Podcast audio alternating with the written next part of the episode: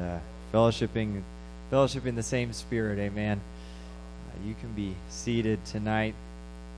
So good to see everyone here in the house of the Lord. I'm going to be uh, be not long in my my comments. I have some couple of thoughts, some some puzzle pieces as as the Lord sort of gives them to me that I want to share, and uh, pretty cool concepts, principles here. If you have your Bible, want to follow me real quickly.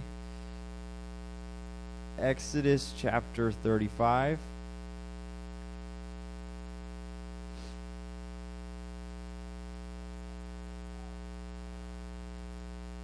So we'll start Exodus chapter 35, verse 4. Of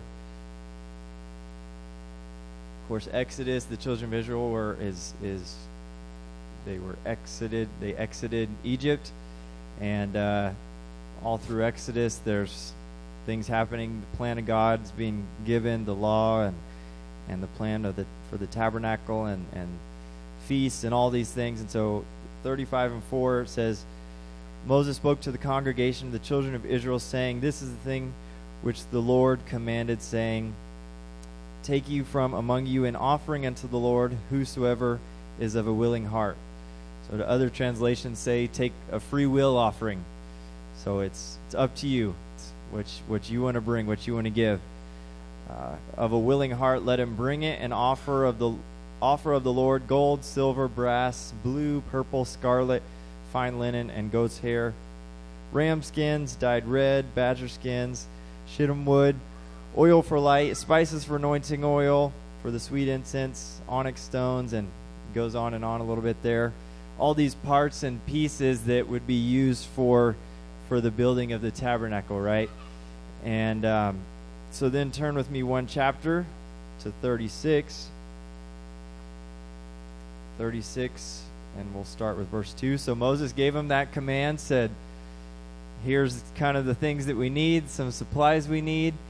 Um, if it's as small as some grain or, or this thing, you bring it. But if it's whatever you can bring, and it's, it's a free will offering, so there's no pressure. And then Exodus 36, verse 2 Moses called, uh, however you say this name, Be- and Ahol- Aholiab you say with an accent, it sounds like you're you know what you're talking about.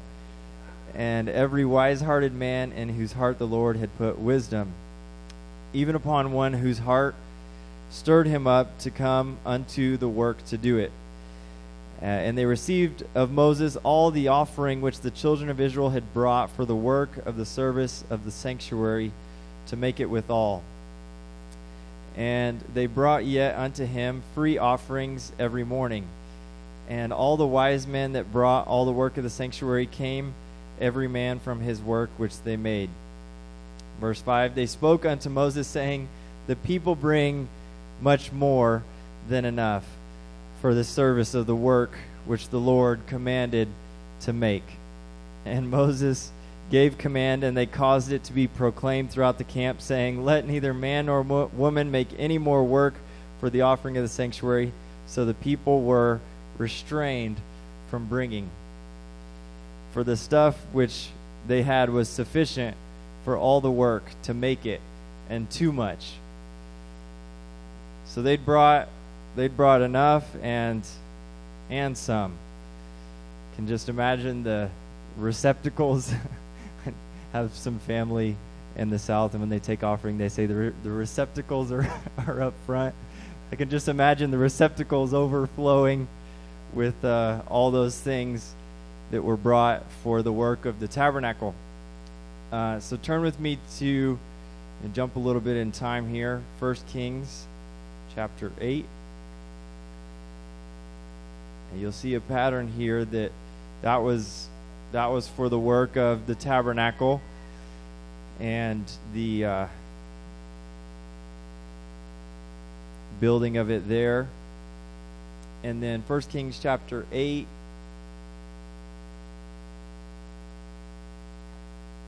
So now they've moved into a little bit of a different dispensation. Um, David has, well, first Saul and then David was king, and, and now it's now it's uh, Solomon's time to be king. And during during David's reign, he had the desire in his heart to make a house for the Lord. And um, if you've heard the story, the Lord tells him, "Well, you know, you've you've shed a little bit too much blood," that, and gives him a couple reasons why he can't do that. But he said, "But you can, you can start the process and start the work of. I'll let you have a role in preparing some of the things, bringing some of the things together for that, for that process."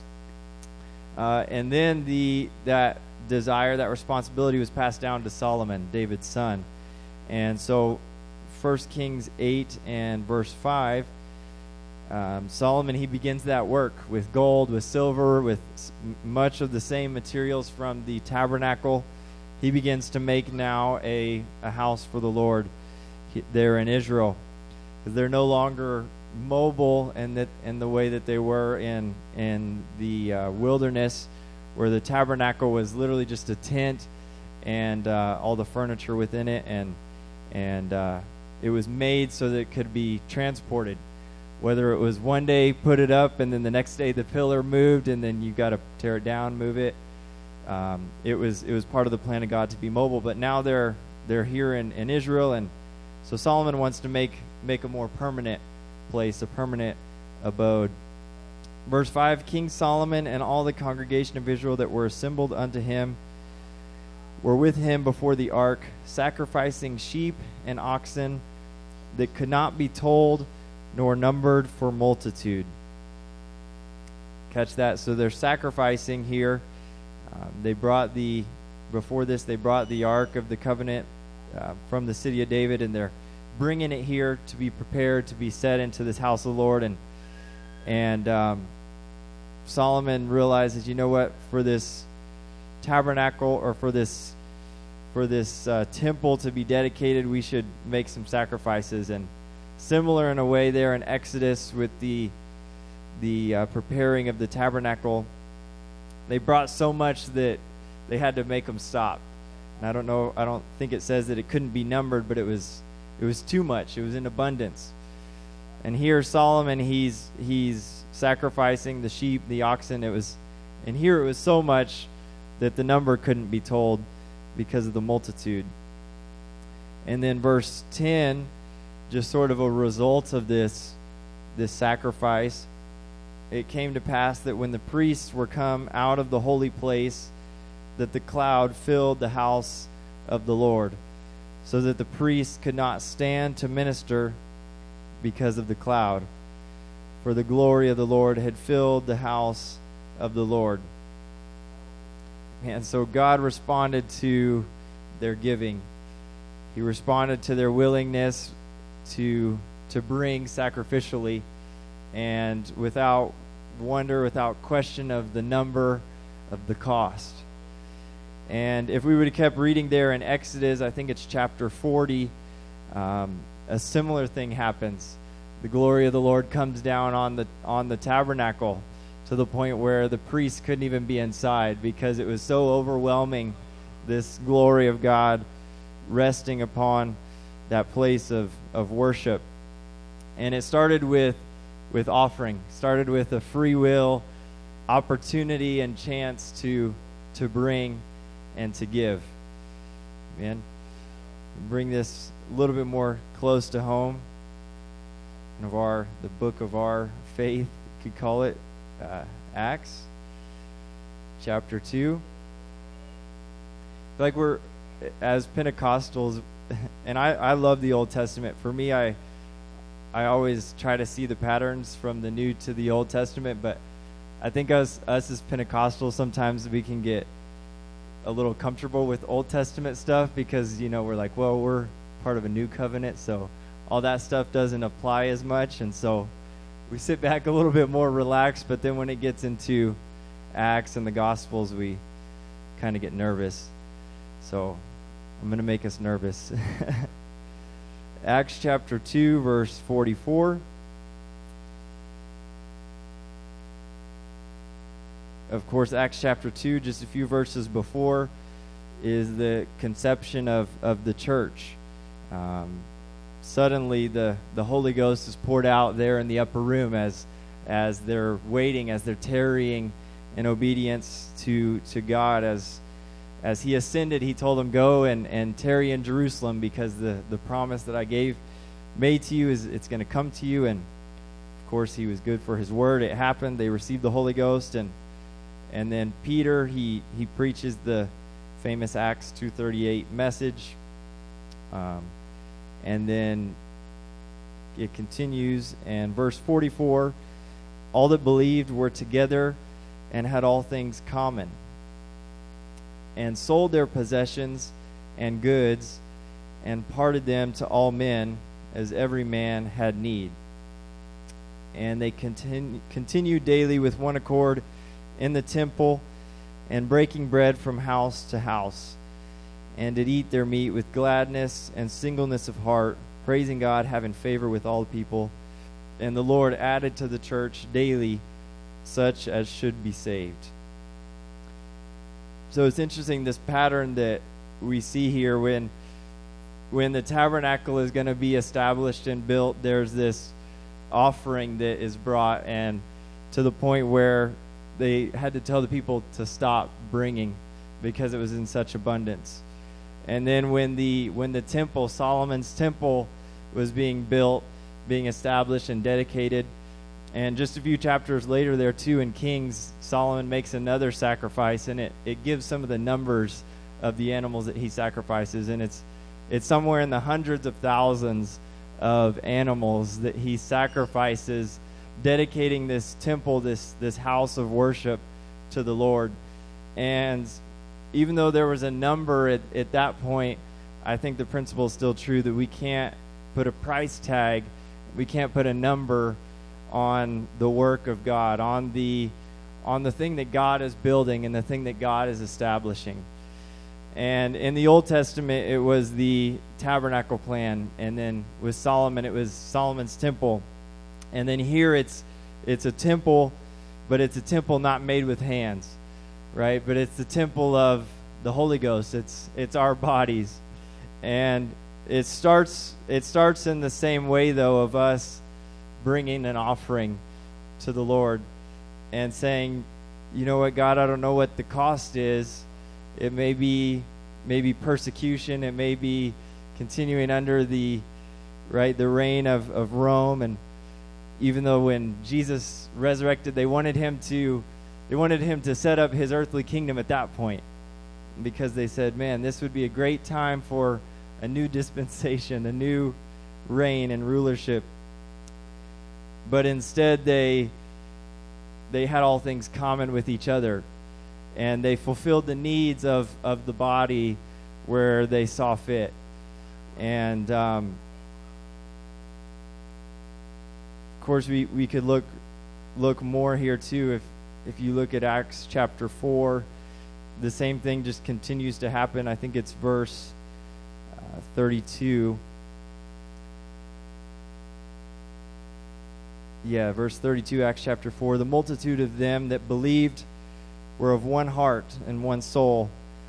Neither said any of them that aught of the things which he possessed was his own. Did you catch that? Nothing that nothing that they had or possessed they said was their own. They had no ownership of anything that belonged to them.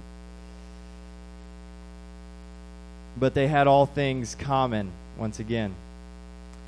And with great power gave the apostles witness of the resurrection of the Lord Jesus. And great grace was upon them all. Neither was there any among them that lacked. For as many as were possessors of lands and houses sold them and brought the prices of the things that were sold laid them down at the apostles' feet, and distribute, distribution was made unto every man according as he had need. Amen. Can you pray with me for just a moment? I'm almost done tonight. Father, we thank you, Jesus, for your word. We thank you, Jesus, for the patterns, for your principles, God, and the word of, of giving, of, of what you will do, and we give unto you. Jesus, do a work in our hearts, do a work in our minds. I pray that we would have no ownership, Jesus, of anything that belongs to us. Jesus' name. The last, the last thing here that I want to say is I, that I feel like the Lord, for me personally at least, is, has been talking to me about these things for is, of course, we live we live not of this world, but we live in this world. And even though we're not of the world, sometimes the things in the world tends to affect us. And I've talked about it for for a while now that if we if we focus on what we see in in the natural, then it's going to affect our faith and it's going to harm our faith. Um, but the reality is that in the world right now that there's there's potential for for people losing their jobs or for a change in jobs, a change in employment, however you want to look at that. There's there's fear in, in some people of, of what may happen with their work circumstance. And already different individual individuals I know of who've you know tried for certain exemptions and uh, been denied and and so they've they've left their job, right? And um, maybe not for all of us necessarily, but for many of us, this may be sort of a looming reality uh, that could be right. It could be a month away. Who knows? We don't know. We don't know what tomorrow holds. We don't know what the details are. We don't know what to expect. But but the principle is is not only been giving that the Lord's been dealing with me about, which if you catch anything tonight, do catch that. Catch that you need to be a giver. Um, you're never going to go wrong, no matter how tight the pocketbook, you're never going to go wrong giving into the kingdom of God um, because He's just going to continue to multiply it. But what I feel like that um, the Lord's been speaking to me is I, I popped open this article a week ago and uh, and it was like the Lord spoke to me in the moment that I read the headline, because um, I'm sure we we're all aware about the uh, the port situations and and uh, all these shipping containers and and vessels that can't port, they can't offload their cargo because. Um, because there's not enough room in the ports, one, but also because there's not enough drivers, there's not there's not enough people to offload the boats. Just it's just the domino effect and in in this moment that I popped open that article, I think the headline was that there's some like half a million shipping containers just sitting in in the harbors, uh, waiting to be unloaded. And and that's that's not ships, that's individual containers, but still, that's a lot of that's a lot of uh, merchandise. It's a lot of it's a lot of stuff that we need in different places and what I felt like the Lord spoke to me in that moment was that there's not a there's not a lack of resources. And we again we can look at that in the natural, we can look at that in the spiritual. Me, I, I try to tend to look at it in the spiritual. And what I felt like he was saying is there's not a lack of resources in my kingdom, but what there's a lack of is is laborers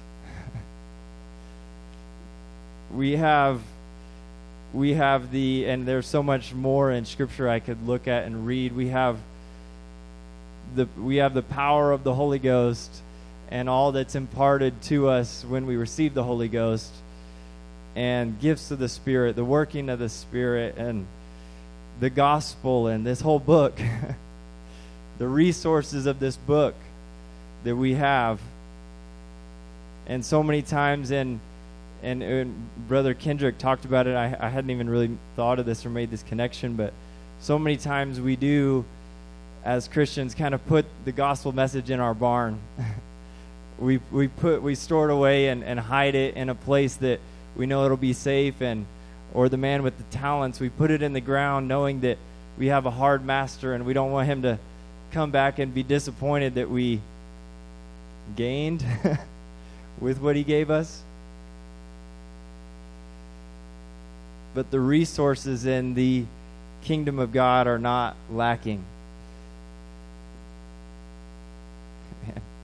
And that goes for in the spiritual and also in the natural. Because it doesn't matter what's on the shelves in the grocery store, it doesn't matter what's in your pantry, it doesn't matter what's even in your bank account, because God owns the cattle on a thousand hills. Amen. God, He holds the hearts of kings in His hands, and He can turn them in an instant and in a moment if He chooses. And if all of us have no jobs tomorrow, where's our faith lie? Where's our confidence in? Is it in the, the provision or the God of this world, or is it in the, the God who as Elder Flowers talked about, He's the God who sees. He's the God who is our salvation. He's He's the God for whatever it is that we need. And we've heard, and the Lord's been kind of dealing with me about this thought. We've we've heard it over and over these last few years that this is these are unprecedented times, right? That's the that's like the word of the century. it's unprecedented. But the Lord kind of stopped me and challenged me this week and said, even, even though it's unprecedented and that we've never lived through it personally, we always have a precedent because we have the Word of God. And so, yeah, we might not see any pandemics in Scripture. We might not see any whatever you fill in the blank. There might not be COVID in the Bible. Um, but every every precedent that we need can be found in Scripture. Every and what I mean by that is every every pattern for what we should base our life, what we should see the filter of see through as our filter is in the Word of God. And I have a, a precedent that God is the provider. We have a precedent that God sees and knows the condition of his people in the church. You see it in, in Exodus. God saw and knew. He heard the cry of the children of Israel as they were oppressed. In the book of Acts, God knew what they were going through and under the Roman Empire. And he saw and allowed his, his very disciples and apostles to suffer and go through things, but it was for his name's sake. And again, I, I, I'll say it again, and as it said in Exodus, the more that they were afflicted, the more that they multiplied.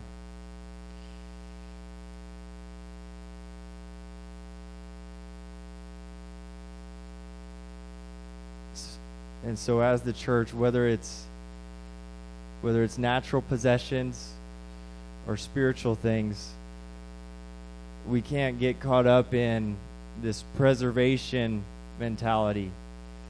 Whether it's preservation of our of our goods or self-preservation of ourself, obviously. but we can't get stuck in this preservation mindset. We have to know that, man, the more that I give, the more that I give, the more that it's going to come back to me. And not just come back to me, not come back to me for my good, but come back to the kingdom of God. We're never going to get flipped upside down by giving.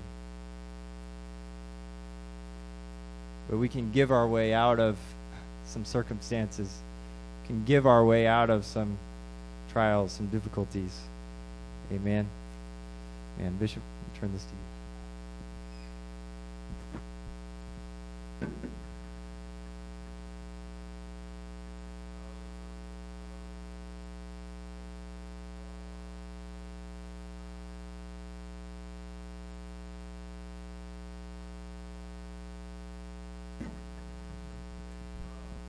Praise God. Nice to be here. Uh, Elder Flowers sent out a link to uh, some teaching by Mark Kendrick. How many heard it? How many were able to watch it, listen to it? A portion. I would encourage you to get that link from Elder Flowers if you have not or misplaced it or something. I think he entitled it uh, Ownership versus Stewardship. Um, you know, it's one thing to teach a principle that you read about, it's another thing to teach a principle that you own because of experience that you have been through. Uh, it's filled with your teaching is filled with conviction, passion, spirit of truth. When you own, okay. Now I'll tell you a little bit about Brother Kendrick. He lost his job. He had a good paying job, really well paying job, and uh, they did something funny and got him unemployed. And I remember early on, as it, he began to try to manage his assets, because it seemed like doors were not opening. I told him, I said, Mark, I don't think this is going to be a short term deal. I think he's going to take you all the way. What that meant was he's going to reduce all of your assets to zero and maybe go into the deficit. Well, you know, you, you try to take courage and you want to have faith, and then he, month after month after month, turned into a year and longer. I don't remember the actual, a year and longer. What I remember was he came down to, he was expecting to lose his condominium. He'd poured a lot of money into. Okay?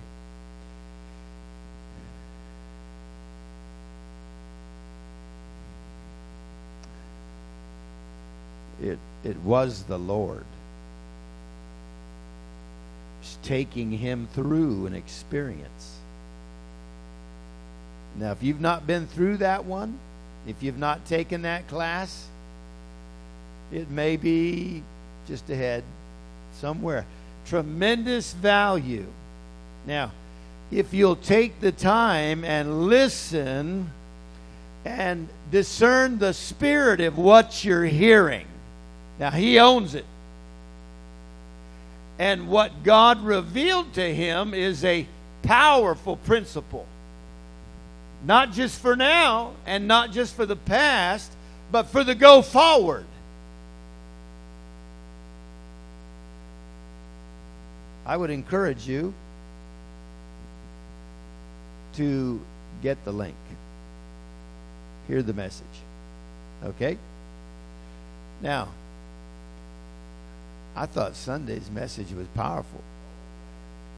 Who is God?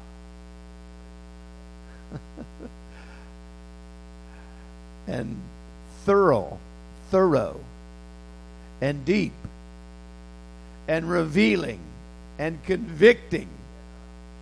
And I appreciate every time that I can hear and listen and uh, receive that ministry and know the ministry that's taking place here. Okay? I want to talk to you just for a minute maybe two, not much longer. It's probably the ninth chapter of Acts, I think. Maybe we can go and look. The ninth chapter of Acts. It's the account of the man Saul.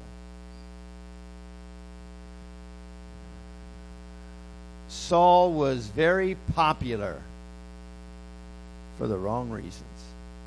I mean, he was everybody knew him. But it wasn't good. Saul yet breathing out threatenings and slaughter against the disciples of the Lord.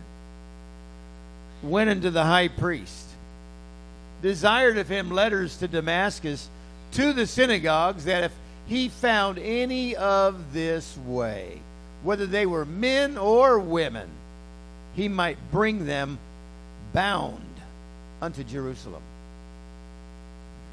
As he journeyed, he came near Damascus, and suddenly there shined round him a light from heaven. Now, I'm going to paraphrase from this point forward. I don't want to take up your time reading all this. the Lord stopped Saul on the road. He had a Damascus Road experience. He did not hear the gospel from a preacher. He didn't hear it from a teacher. He didn't go to Sunday school, attend a church, or any kind of a home meeting.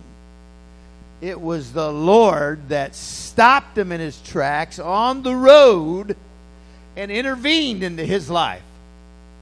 Now, you don't read that very oftentimes, I, maybe no other time, in the scripture.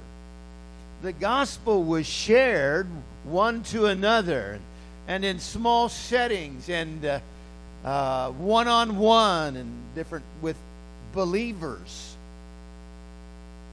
But this particular scenario took place when the Lord Jesus Christ Himself. And so Saul says, you know, he realizes, whoa, something's happening here. And says, Who who are you? Who art thou, Lord? I am Jesus whom you are persecuting. So he begins this intervention in this man's life. He says, Go to Damascus. It will be told to you there what you need to do. Need to do? What are you, what are you talking about? I'm the Pharisee of Pharisees. I'm the, you know, I've had the best of teachers, best of school. No, it will be told to you what you need to do. Okay, he goes to Damascus. His eyes are blinded. He can't see. He's led there to a place, to a house. And then God visits another person. A guy by the name of Ananias.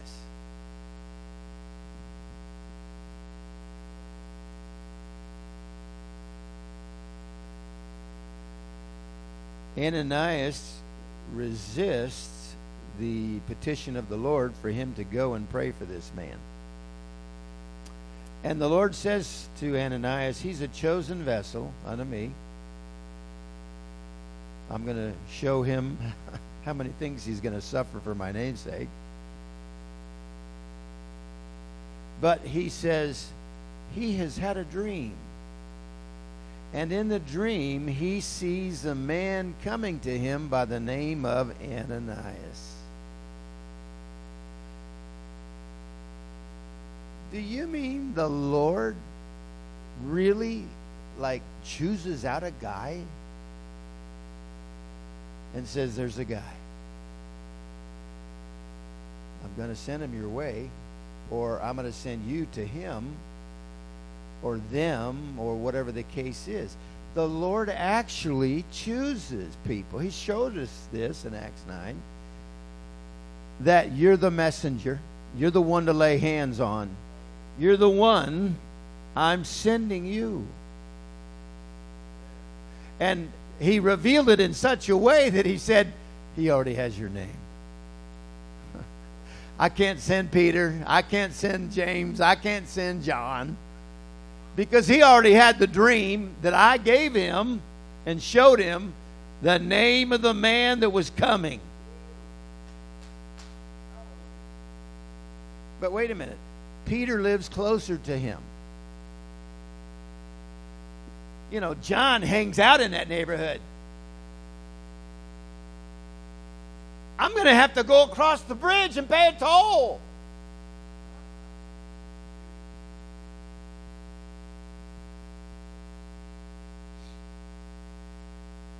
I'm not going to reiterate the whole story, but for the two years that we went back and forth to Florida to the Guzman family, and then we thought we were moving to Florida, and I made one more trip. I needed to know is this about South Florida or is this about a family? And I made the trip, rented a car, drove into Miami, and in 30 minutes I knew this has nothing to do with South Florida. It has everything to do with a family. And God had sent me there for two years, once a month, to a family. Now, several times, three times, three times, I introduced that family to a local church. And it lasted about four weeks. And then I would go back and say, well, let's go try over here. That last two weeks. Man, for a while they were driving up to a place called Jupiter, Florida. Jupiter, Florida. Look it up. Google it.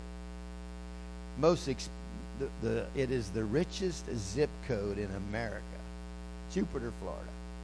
It was an hour and a half north of Fort Lauderdale. I made a trip down there, preached for the pastor that was there, and the Guzmans connected there for I don't know. As soon as they started to get take possession of them, they left and were gone, and I gave up on it. And I remember asking the Lord, "What? Why? Why did you involve me in this situation? I'm four thousand miles from them. I got plenty of responsibilities." And this is what the Lord said.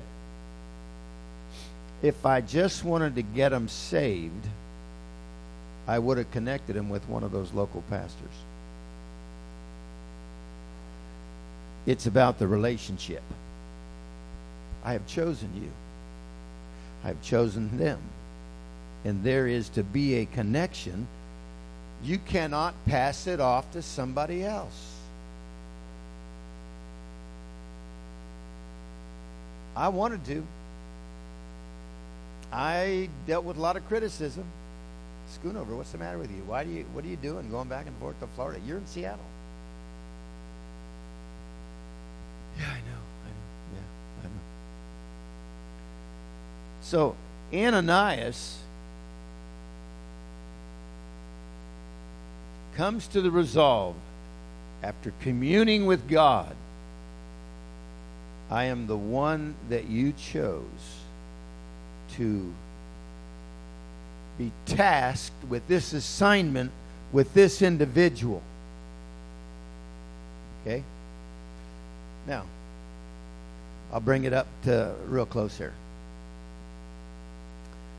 I shared with you a week or so ago, got a call from Brother Bartell. There's this guy who knows a guy, and he lives in Kent. I went to Starbucks. I sat down with him. I talked to him. I realized, wow, this guy is truly in repentance. And God visited him in his car. Oh, his cousin sent me a graphic yesterday. He said, This is how it all started. This is what the trigger was. He was buying something at a smoke shop. And when the receipt came back to him, it was six dollars and there was something in his mind that it, it triggered and set him off. And then God visited him. And he began to repent. He went and got a haircut, shaved, cleaned himself up, bought a Bible, anything that he could come up with that he felt like would turn away from where he had been headed, now to God, right? And so a week later, I have a second visit with him. On the second visit, when he walks in the door of Starbucks, I got to do a double take. Is that him? It doesn't even look like him. It was the same guy, seven days apart. There was such a dramatic change that had come over his visage, his demeanor. I mean, he bounced into Starbucks like a light bulb. And I thought, this is the guy who repented. This is true repentance. He ain't been baptized or filled with the Holy Ghost. What's today? Tuesday? Sunday, he came to church in Puyallup with his family and friends and cousins. And before song service was over, he received the baptism. And at the end of the service, we baptized him in Jesus' name.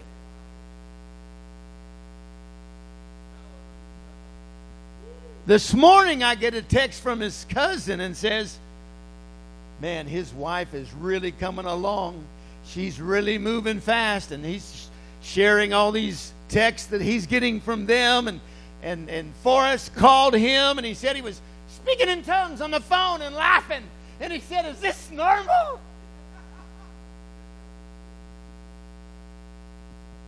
This is the real deal. So, anyway, he, the cousin says to me, Is there somebody that you can, you know, get to uh, connect with them? See, they they they want to move to Tennessee. They sold their house yesterday. They are leaving the 26th to go to Tennessee. I thought that might change. It hasn't changed. So we got this window of a few days with them, maybe a week. And the cousin says, Is there somebody that you could connect with them, that could go and spend some time with them, uh, you know, before they leave? And, and maybe she'll get baptized and get the Holy Ghost, and, you know. And so I'm thinking, okay, yeah, okay. So I get on the phone and I call. And, and while I'm talking, I'm thinking, no, I don't have confidence in that person. And uh, is there anybody, you know, committed? and the person on the other end of the phone says the connection was with you. I know it but it is a two hour drive.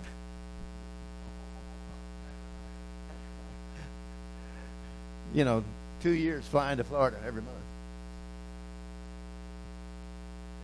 Six months driving to Wapato every month over the pass. And so I resolved in about 20 minutes I need to go to Maple Valley tomorrow night. I need to spend this time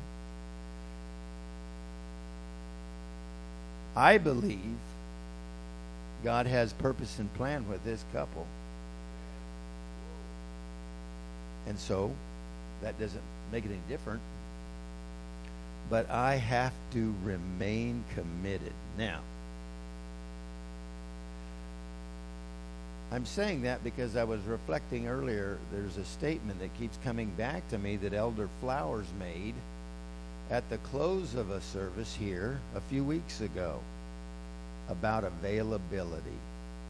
Do you remember that? How many remembers that statement? How many remembers hearing that?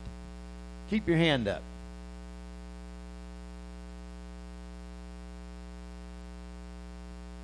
Okay? You really have good hearing. You're very comprehensive. No, it was the Holy Ghost that was saying it, and it registered with your spirit. Because I felt it. It was the Holy Ghost talking about availability. Are you available? And every person has to answer that for themselves. The Bible says, Study to show yourself approved unto God, rightly dividing the word of truth. And so, I would hope that there are many here that have a grasp on the doctrine of Christ, the gospel, death, burial, resurrection, repentance, water baptism, infilling of the Holy Ghost. And, and are able in the scripture to show somebody and to tell somebody, to have communication, to witness, to testify.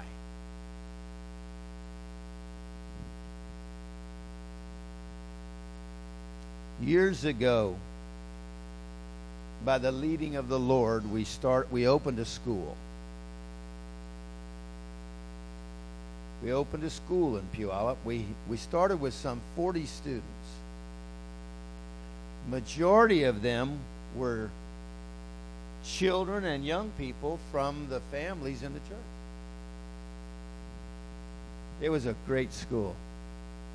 South Sound Christian Academy. We have graduates in the room from South Sound Christian Academy.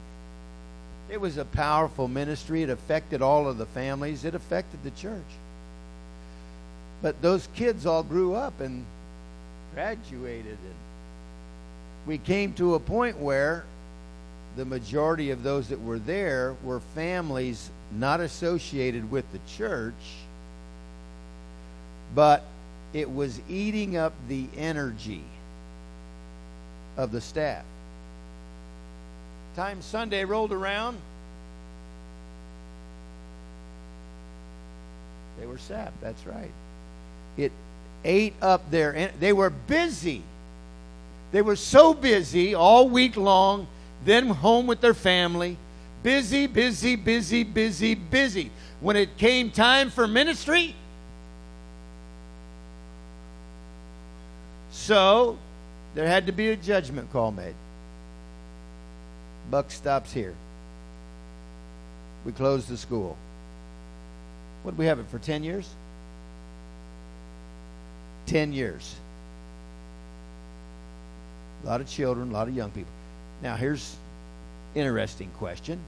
So, in that effort, with all of those people coming from the outside, kids coming into school, did you win any of those people to the Lord? No. Did we think we would? Yes. But the reality was no. So the idea of keeping it going for the potential that we might reach somebody was weighed in the balance. And a conclusion had to be drawn and a limit set. And we closed the school.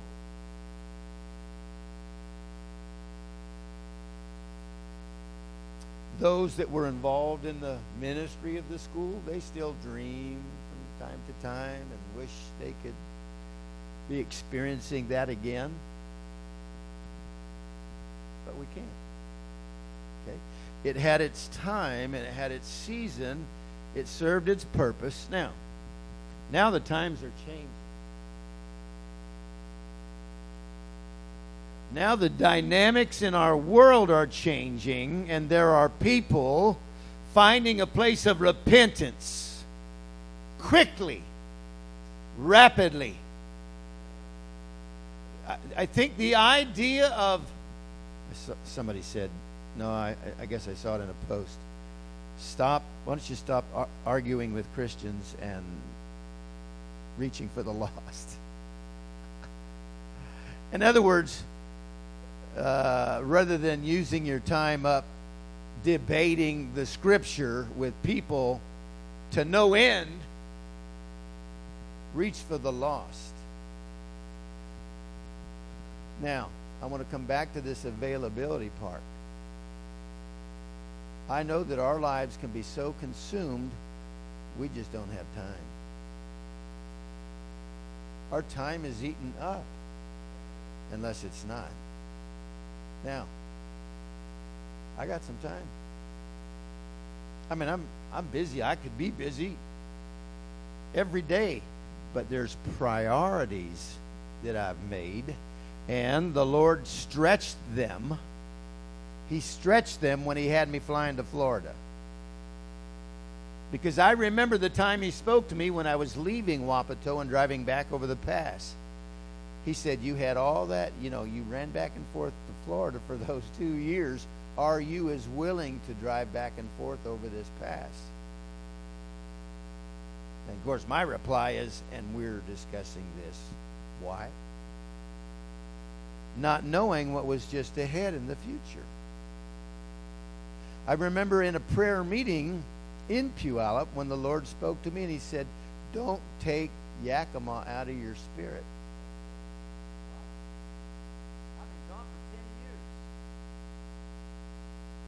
Well, it ain't over until it's over. We have got to come to the place that we live our lives this way. We are not our own. We've been bought with a price. We work for Him. We live for Him. And He can be very inconvenient at times. That's just the way He is. He's very inconvenient, but he still. There's no greater fulfillment.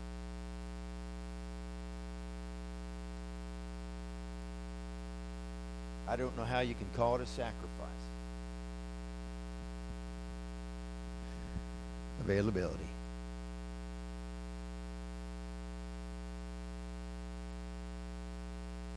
Somebody said to me a long time ago if you need somebody to do a job, find somebody who's busy. And I thought, what? That's kind of opposite, ain't it? Don't you want to find somebody that's not busy? No, no. People who are busy will find a way. You know, years ago, we had a business of selling paletas. Paletero, Paletero, Vance, Weaver, right there. And we would say, man, we can help these people in the church that aren't working. Well, what we learned was there's reasons why people aren't working for extended periods of time. Again, I'm busy. I got a lot of stuff going. But I cannot wait to get into the car tomorrow night and drive two hours one way for an hour and a half with a couple and drive two hours home. I can't wait. I can't wait. I've been down this road before.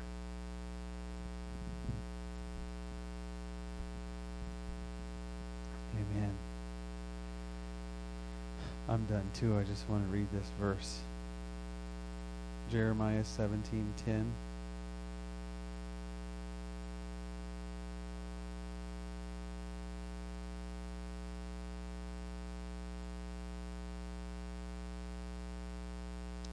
Jeremiah 17:10.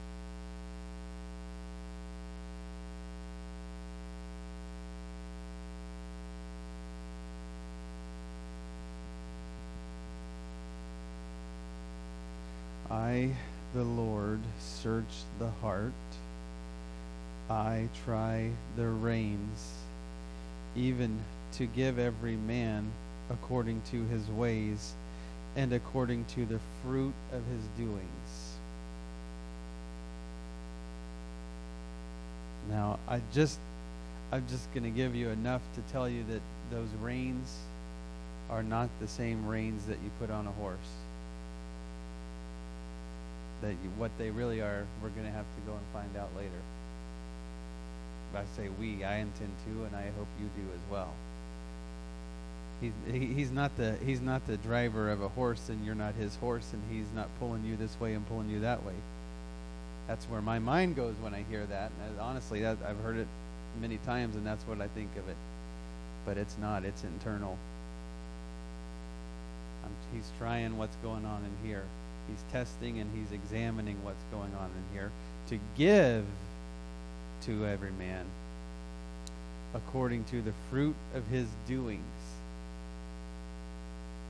I'll just I'll try to sum that up this way. If you don't do anything, don't expect to get anything. That's that's as plain as I can put it. Jesus, Lord, we put our minds on you, Father. Lord, I pray that you would search and examine us. Lord, you know each one of us.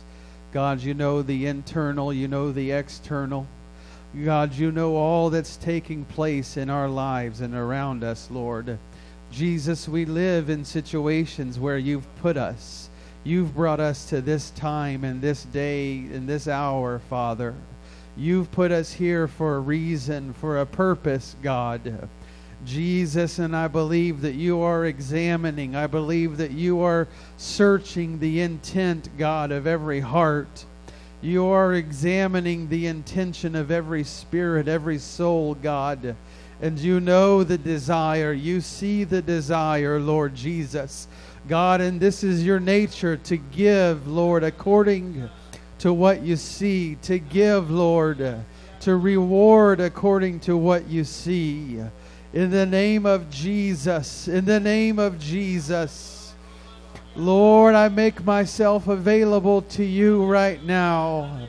Jesus, I give you my time, my resources.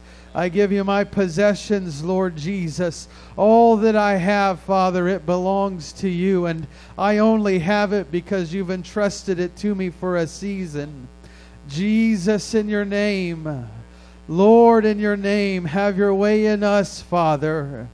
Have your way in us, Lord Jesus. In the name of Jesus. Hallelujah. In the name of Jesus. Come on, with your eyes closed, why don't you just signify it by opening your palms, opening your hands to the Lord? I give you all that I have, Father. I surrender all that I have to you, God. It all belongs to you, Jesus. It all belongs to you, Jesus. I'm withholding nothing, God. I'm not holding anything back for myself, God. I'm not looking through a place of pride, Lord Jesus. I'm not looking through a place, Lord, of self preservation, but I'm giving it all to you, Father. I'm giving it all to you, Lord Jesus. In the name of Jesus, in the name of Jesus. Hallelujah. Hallelujah. In the name of Jesus. In the name of Jesus. Oh, we need you, God. We need you, God. Hallelujah. Hallelujah. Thank you, Father. Thank you, Father. Hallelujah. Jesus, I give you all. Hallelujah. In the name of Jesus, I thank you, God. I thank you, God, for the privilege to serve. I thank you for the privilege to minister, the privilege to give, Lord of ourselves. Thank you. Hallelujah. Hallelujah. In the name of Jesus. With God, there is nothing impossible. Hallelujah. Hallelujah. Yes, Jesus. Praise God. Praise God. Hallelujah. Amen. I'll encourage you take this what the Lord is saying to us tonight. Let him just continue to replay it in your mind and in your spirit, even as you go about the rest of your evening tonight, your day tomorrow, your week. Just let the Lord remind you it's all His. It's all His. I say, let the Lord remind you. I'm encouraging you to remind yourself so He doesn't have to remind you. Remind Him that you know. Here it is, Lord. Amen. Thank you, Elder Hart, Bishop, for ministering to us tonight. Praise God. Um, just want to remind you to keep Sister Rose Weaver in prayer. She's still in the hospital. We're thankful that the Lord's hand is upon her. I did get to visit her Sunday evening in the hospital and uh, just get to see how she's doing and and she can use our prayers. Pray for her. Pray for the doctors, the nurses. Pray for Brother Vance and the family there. Amen. Pray for Sister Kayla. She's recovering as well. Tomorrow is a week to the day, I believe, right? And uh, the injury that she's sustained, the Lord's healing her. She's recovering. Thankful to God that His hands upon her. Pray for the Mays family. Amen. Remember our hike Saturday. It's going to be fun. We're going to leave.